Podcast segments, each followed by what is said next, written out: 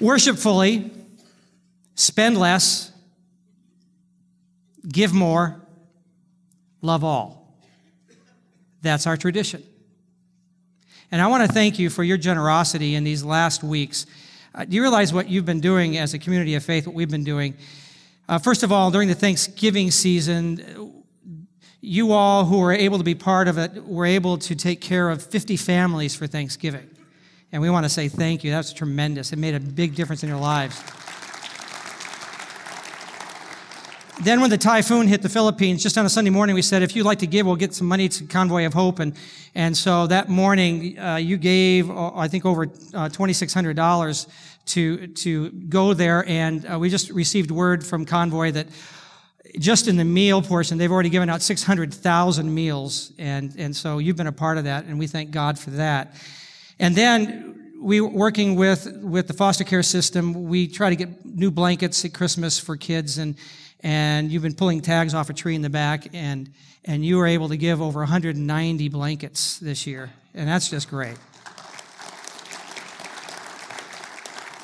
Then we had Sarah and, and Daryl with us a few weeks ago, and they have been in Kyrgyzstan and now going to Istanbul to help help formulate what they're calling "Live Dead," which is the idea that there's places in the world that have not known about Jesus, and to be able to go there, you must be willing to die and they're coordinating that, and we wanted to help support what they're doing. And so that morning, just on the spur of the moment, we took another offering for them, and you gave over $4,000 to get them on their way. So I want to thank you for that. And then last week, I introduced to you the fact that there are about 200,000 street kids in Nairobi, Kenya.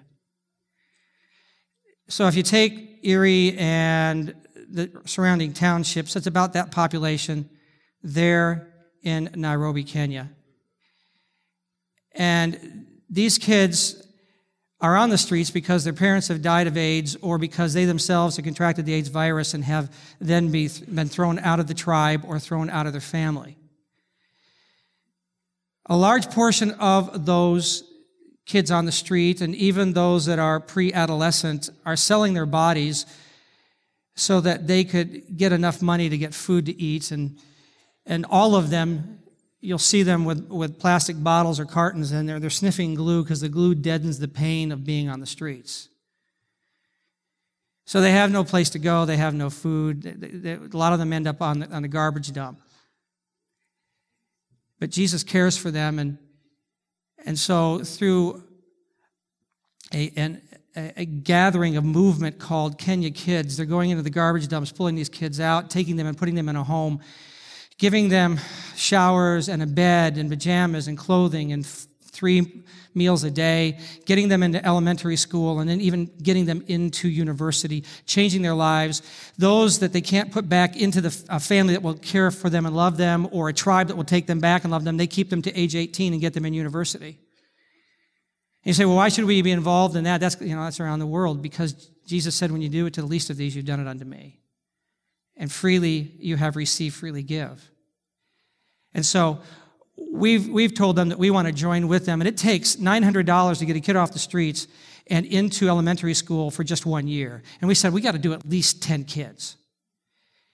And so I told you last week that, that you could, we're going to take a, an offering on Christmas Eve in those two services to, to take care of getting that and, and, getting at least those 10 kids covered. And, and I said, but you can give in, in, any offering up to that point. Just put Kenya Kids on it. You can go use your phone and go online. You can go home and go online. And somebody left here immediately last Sunday. And as one family, uh, they went online and said, we'll cover one kid. And so we've got the first kid taken care of. And so I want to ask you, yeah. I want to ask you to join with Pam and me and, and, and ask God what you should do, what your heart says you should do. Scripture says if you do it, just do it with joy, do it out of what you have, not reluctantly or under compulsion, but because God just loves, uh, the word is hilarious giver, someone who just, just really loves doing that. And so let me encourage you to do that. And, and uh, you can stop by the offering, uh, stop by the office with an offering. You go online, you go on your phone. Uh, just we'll, we'll, we'll, get you, we'll get it there to them. So just if you'll do that, and we want to make sure we get at least 10 kids covered. So thank you that we are worshiping fully. We are spending less, we're giving more, and we're loving all. Now turn to the person next to you and say, Merry Christmas. So, as you can imagine, in Times Square, New York City, there is, it's just, it's just bursting with holiday greetings. And this is one of them.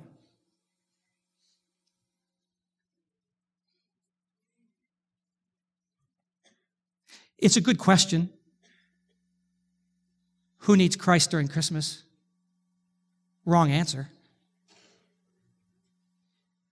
President of the American Atheists, David Silverman, said this statement This year, start a new tradition. Don't go to church. You hate it, it's boring, you probably only go because you feel guilty or obligated. Instead, spend more time with your family and friends or volunteer. There are better uses of your time and money. So I think he's asked a question, I think we probably should answer it. Who needs Christ at Christmas? So this really happened this week. Pam and I on Tuesday night were at the mall doing Christmas shopping.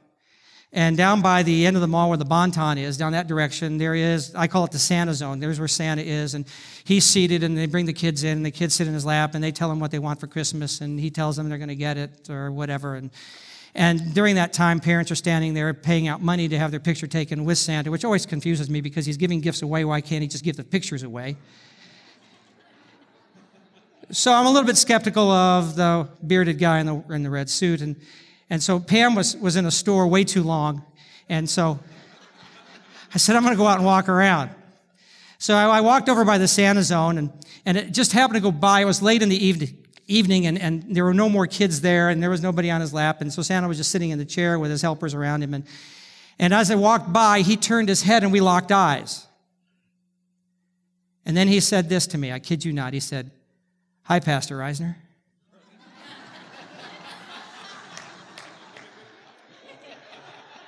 I ran into the store. I said, Pam, Santa knows my name. I believe. freaked me out. So I went home, made my list. Uh, yeah. So that's one story. Check out this story out of Matthew, the first chapter. And this is how the birth of Jesus Christ came about. His mother Mary was pledged to be married to Joseph, but before they came together, she was found to be with child through the Holy Spirit.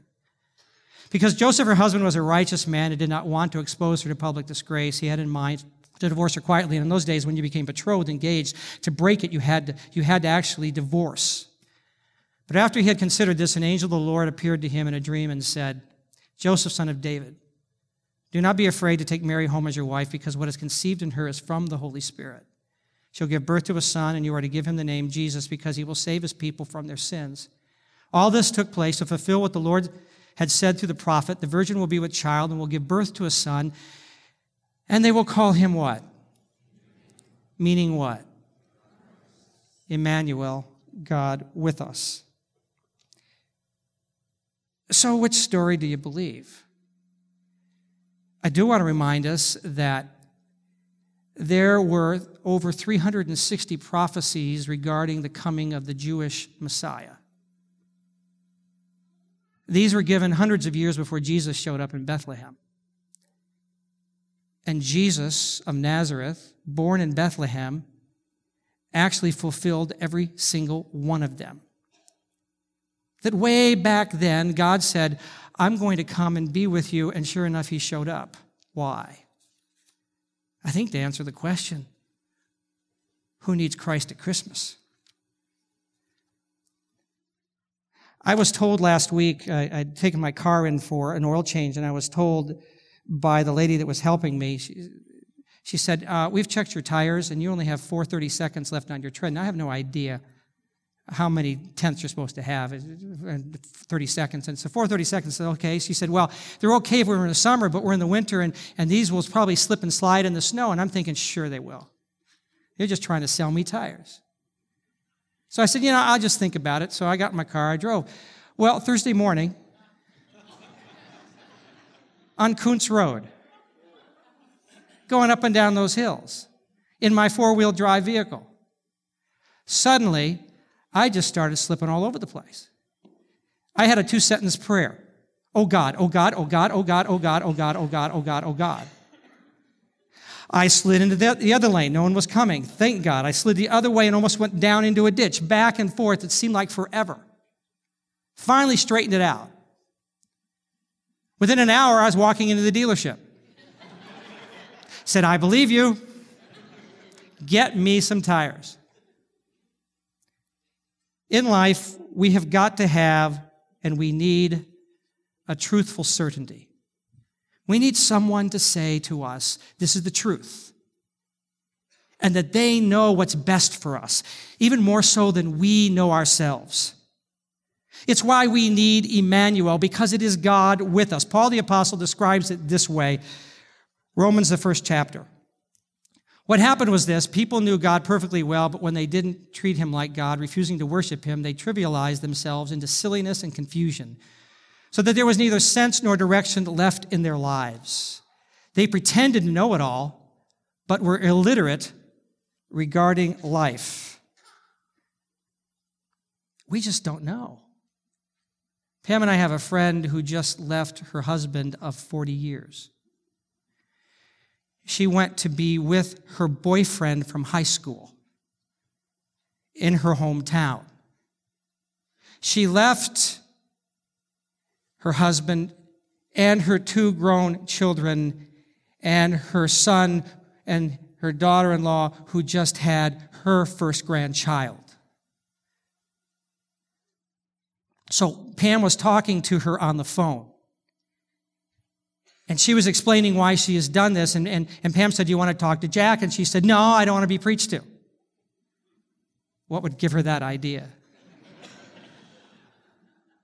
well, what that actually means is I don't want to hear anybody tell me something I don't want to hear. And then she said this to Pam. She said, I don't want my parents' religion guiding me. And Jesus is happy about this and I've never been happier. And she was dead serious. A couple weeks ago, we got a, a, cry for help. She misses her son and daughter. She misses the fact that she's only held her grandchild once. She has no money and she's living with this guy, so it's his house. So if she doesn't stay there, she's got no place to go. And she's discovered since she's been there that her, her boyfriend from high school has an anger problem. And he can't control it. And the fact that, that he is manipulative. She said, in fact, when you want to call me, call me at this time because I'll be working out in the gym at this time because that's the only time I can take the phone call because he monitors my calls. And then she said this, but I think I'll make this work. I just need to know how not to set him off. And she had no idea when she walked into this journey that that's what she was going to find. And how could she know? As far as I know, there's only one person who knows right now what's happening to me and what will happen in the future. His name is Emmanuel, God with us. He's also called the I am, the one who has always been, the one that is now, the one that will always be. And he knows exactly what I face and what is ahead of me. So, in that place called Bethlehem, Emmanuel arrives to save us from ourselves. To save us from messing up our lives, because as Paul said, otherwise, our thinking is dark and confused. Dostoevsky stated if God is dead, then everything is justifiable. Because there is no standard. So, ethnic cleansing is okay. Abandoning your family is okay. Stealing, as long as you don't get caught, is okay. If it's what I want and I can justify it, it's okay. I have a friend who almost had an affair. It would have destroyed himself, it would have destroyed his family, it would have been a mess. And he stopped himself just in time. And later he said to me, as, as the fog cleared, he said, What was I thinking? I said, You weren't. Because Paul said, we end up in this fog, in this confusion, in this darkness. If you, if you run down through the name Emmanuel, you get down to the root, and the root actually means to accompany. And I am just so delighted to know that I have this one, this voice that is with me, Emmanuel, who's ready to always say to me, You're about to slip off the road. And that's the truth. Who needs Christ at Christmas? We need a meaningful existence. So let me ask you this What are you made to be? Not, not what are you made to do, because we're human beings, not human doings. What is your purpose? My wife Pam works retail. And she loves doing it. And it's not because she likes to sell stuff. It's like she, she just loves to give things to people. She just loves to give and give good deals. In fact, she needs a boss, otherwise, she'd give the store away. We, we had, she had her own business for a while. She, she did nails. She was a nail technician. And, and we stopped doing that because she would never raise her rates because she didn't want people to have to pay more. And she gave away all the product. We, in essence, were paying people to come have their nails done by Pam. Such a deal. Pam used to work as a receptionist here at the church, and every once in a while someone would come up and say to me, uh, Pam told me I should take the day off. I went in the office, I said, Pam, where do you get the authority? She says, Well, they just needed it. Because she just gives. So this week we were at a restaurant and having a nice dinner, and and we noticed this guy that we thought reminded us of somebody else, and he was waiting on other tables. And so we called him over and said, Hey, do you belong to this family? Because you just act just like that guy. And he said, No, I don't know who that is. And, and, and then, then Pam said, Well, he works at this restaurant over here. And you, when next time you're in that restaurant, you should look him up because you're just like him. You're your doppelganger. He's, he's the guy. He said, Well, I don't eat out. We said, Why don't you eat out? So I, you know, I just graduated from, from university and I can't get a job in my chosen field and I'm just scraping by. I'm just, I'm actually living at home and I don't want to live at home and I just, I'm just not, I'm just not making it. I barely have anything. I knew immediately what she's thinking. On the way out, she tracks this guy down and she gives him a $20 tip for not waiting on our table. And he says to her, Why? I said, Go with it, dude. It's what she does. Just go. Spend time with Emmanuel, and we will discover who we are. We will know our meaning and our purpose. Otherwise, what we end up doing is, is doing things and grabbing stuff and Paul speaks to that again in Romans 1:22. He says this, claiming themselves to be wise without God, they became utter fools instead. And that word fools, that word fool actually means to be dull or to shut up from you what is meaningful, to give it a substitute. So when we don't have meaning, we've got to find meaning. So we say, oh, I'll find meaning in my kid. So I put my kid in soccer and make him the world's greatest soccer player. So it gives me meaning. So we go on road trips all the time. He's on the traveling team and, and we have practice after practice all year round until I totally exhaust him and the family and it doesn't work. I buy a bigger house that I can't afford because that'll give me meaning and it doesn't work. I go from this city to this city to this city to, to get a better job, to get a better job because I'll find meaning, but it doesn't work. I go from partner to partner to partner to partner, thinking that I will find intimacy and meaning, but it doesn't work. Spend time with Emmanuel, and he shapes us.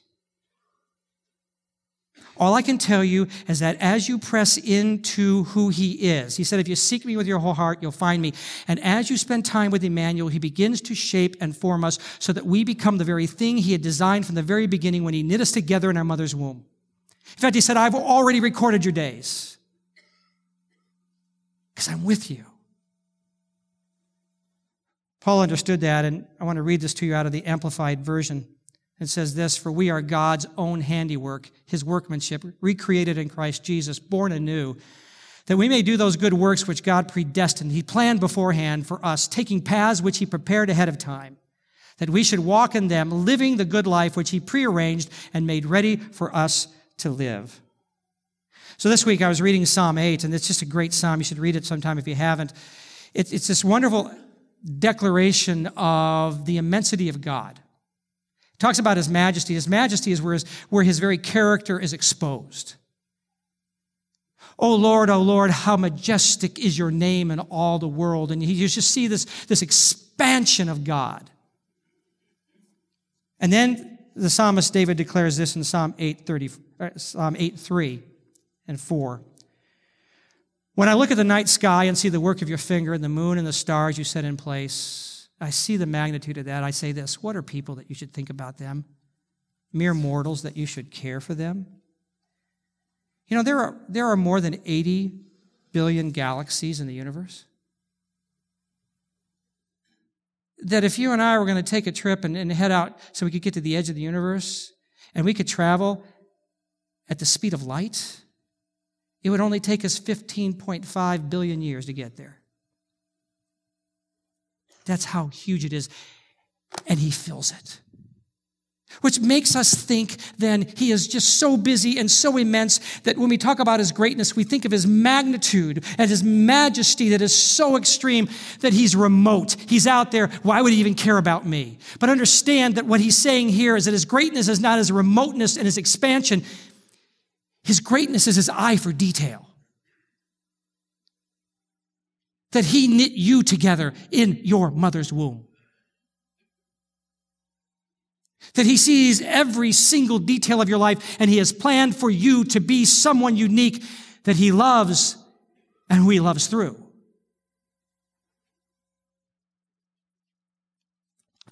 When he shapes us, when he, when he took Pam and he, and he formed Pam, he said, I'm going to make you a giver.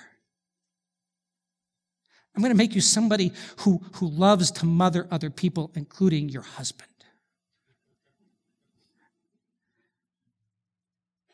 She'll see somebody walk across the street without a coat and she'll say, I wonder if the mother knows that he's not wearing his coat. I said, honey, please give it a rest. She can't. Because when God shapes you, he then positions you. Says, I'm going to use you to be you right here. So then he positions you, and then he releases you and says, Go do this thing. And he resources you.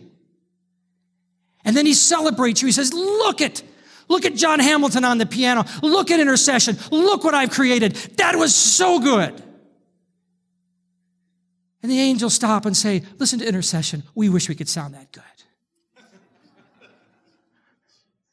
God celebrates. So when Pam and I walked out of the restaurant, I looked at her and she's just beaming. Because she's made for this. God knew that, and God knows you. So you get so nervous about what's God's will, what's He want me to do, how am I supposed to be, what, what, what, what, what, what, what, what, what, oh, can I find my meaning? Look, just do this. Can I simplify it? Love God with your whole heart.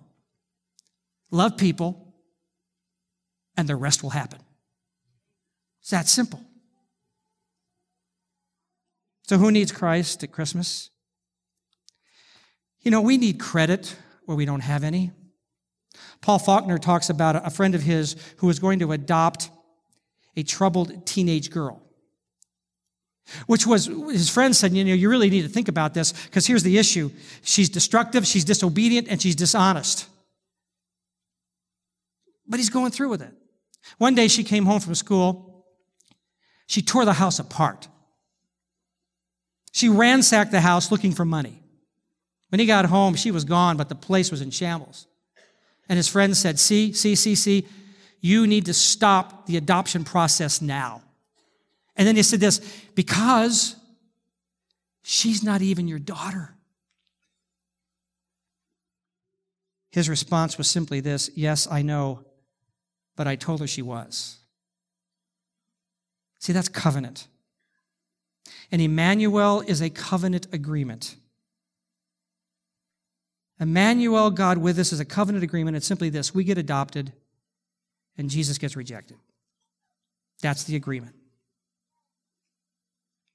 Paul, again in the book of Romans, expresses that when he says this in Romans 5. Christ arrives right on time to make this happen. He didn't and doesn't wait for us to get ready. You catch that? He didn't and doesn't wait for us to get ready. He presented himself for the sacrificial death when we were far too weak and rebellious to do anything to get ourselves ready. And even if we hadn't been so weak, we wouldn't have known what to do anyway. We can understand someone dying for a person worth dying for, and we can understand how someone good and noble could inspire us to selfless sacrifice. But God put his love on the line for us by offering his son in sacrificial death while we were of no use whatever to him. Did you catch that? He didn't wait for us to get ready. We didn't have to clean up our act to get him to act. So he dies for us. He separates himself. My God, my God, why have you forsaken me? That's called mercy. And mercy is, is, is an act, but it's also a feeling. It's a feeling of relief. When, you ha- when you've been given mercy, it's a relief because you don't have to tiptoe around the house you ransacked because you're still part of the family. You live there even when you are no use to the Father at the moment. Gosh, I just love that. Because there are times that I just mess up so horribly and I start to feel His mercy and I don't want to enjoy the presence of God. I don't want to enjoy His blessings. I don't want to enjoy His favor. So I go hide in the corner and it's like God's Spirit says to me, What are you doing? What are you doing? You're still part of the family, but I'm no use. You were never no, any use anyhow, so get back. Who do you think you are? You're useless unless God is using you and He wants to use you. Some of you in this place have just sulked and the condemnation has rested on you and you have said, I will never amount to anything because of what I did in the past. Will you get over it? God did. And if God got over it, If God got over it, you should because you don't have to tiptoe around God. You don't have to come to the church and say, Oh God, I'm really sorry. You can say, God, this is so great. That's His mercy. See, mercy invites us in the family. Grace teaches us how to be family. So somebody say, Hey, hey, God, look at Reisner. You've given him mercy and he messed up last week, but watch him. He's going to do it again in three weeks, three days, three hours. You're going to let him manipulate your mercy that way? He's going to take advantage of it. God says, good, let him take advantage.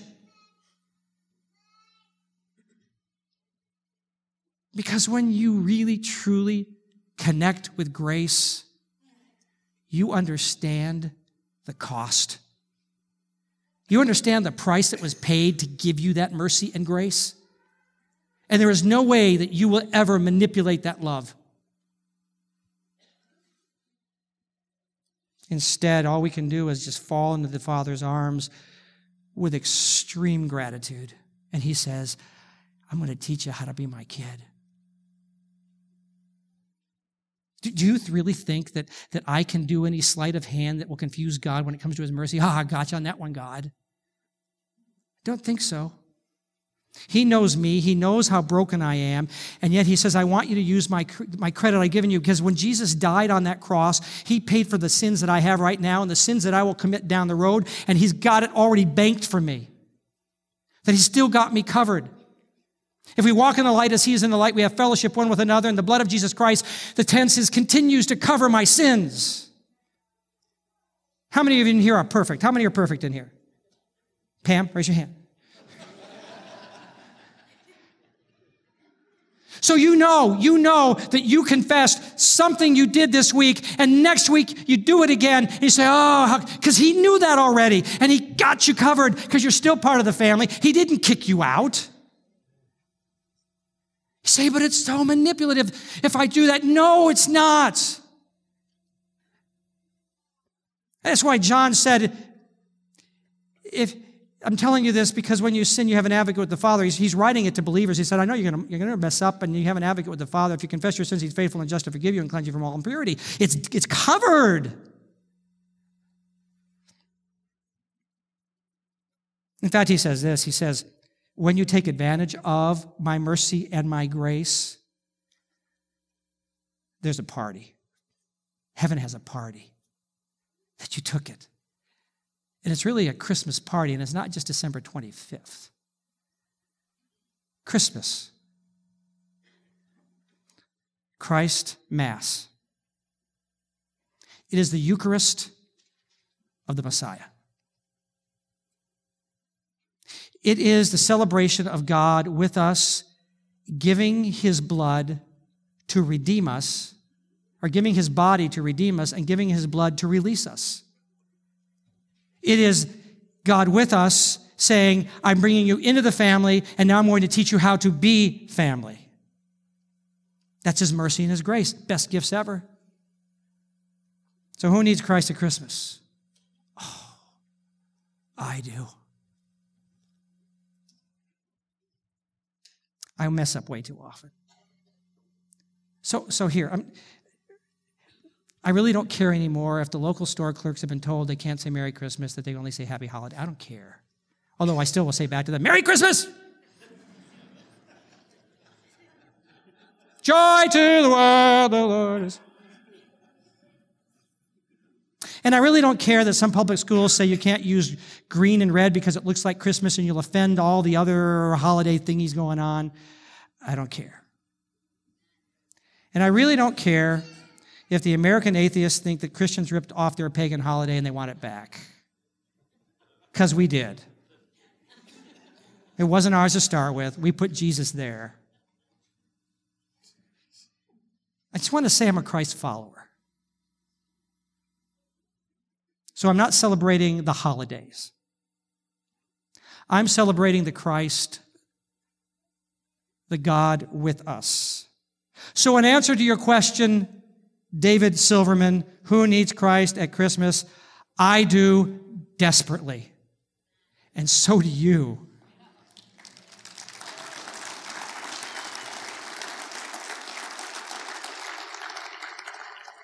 Because honestly, it's the only way that I can live.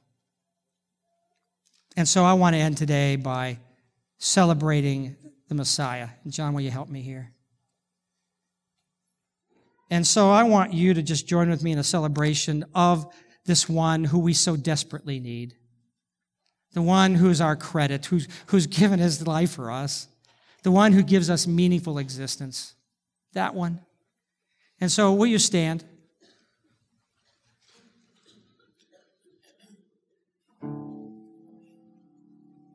And we're going to sing together Joy to the World. And I want you to sing at the top of your lungs. I want you to pick out parts. If you're tone deaf, just scream it. And, and let's just declare that. We've already done it earlier. We're going to do that again. And, and it's only 11.15, and that's my Christmas gift to you. and let's just celebrate this Christ, this Messiah who cares so much for us. John, will you lead us?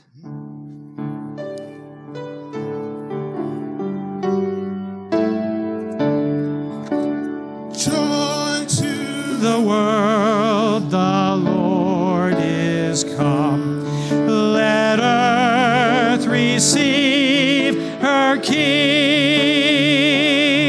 Let every heart prepare him room. And heaven and nature sing, and heaven and nature sing, and heaven and heaven and nature sing.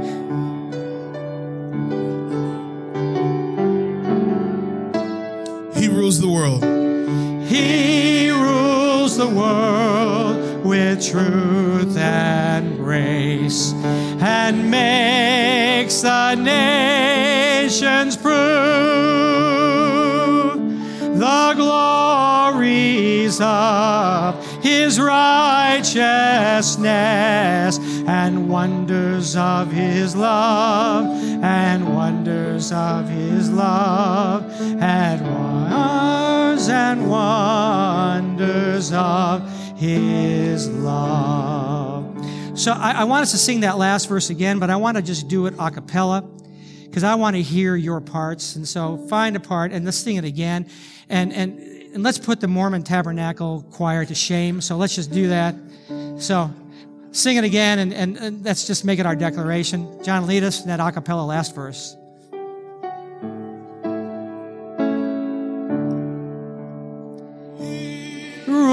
Rules the world with truth and grace and makes the nations prove the glories of his righteousness and wonders of his love and wonders of his love and wonders and wonders of his love. And now, throughout this week, may you be shaped. May you be positioned. May you be released. And may you feel the incredible celebration of this God who walks with you. And in your moments of failure, may you find the joy of the Father who takes what's already been laid to your credit by His Son, and may you find your forgiveness, and may you find the joy that He brings to you, and may you live in that celebration. In the name of the Father, Son, and Holy Spirit. Amen. God bless you. Have a great week.